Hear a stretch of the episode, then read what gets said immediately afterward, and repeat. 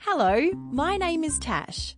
I'll be taking over from Ruby today, and I would like to share some news with you. Today's Wednesday, and the date is the 10th of October.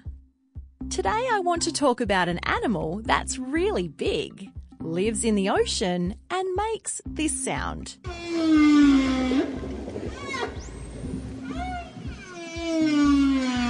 Any guesses? It's a whale. But the whale I'm talking about today ran into some trouble. A baby humpback whale and its mum got caught up in some nets. The mum managed to swim away, but the little guy was still a little stuck. Luckily, some people walking along the beach spotted them and called for help. And soon a special rescue team came to save the baby whale. Its mum stayed super close to make sure her baby was okay.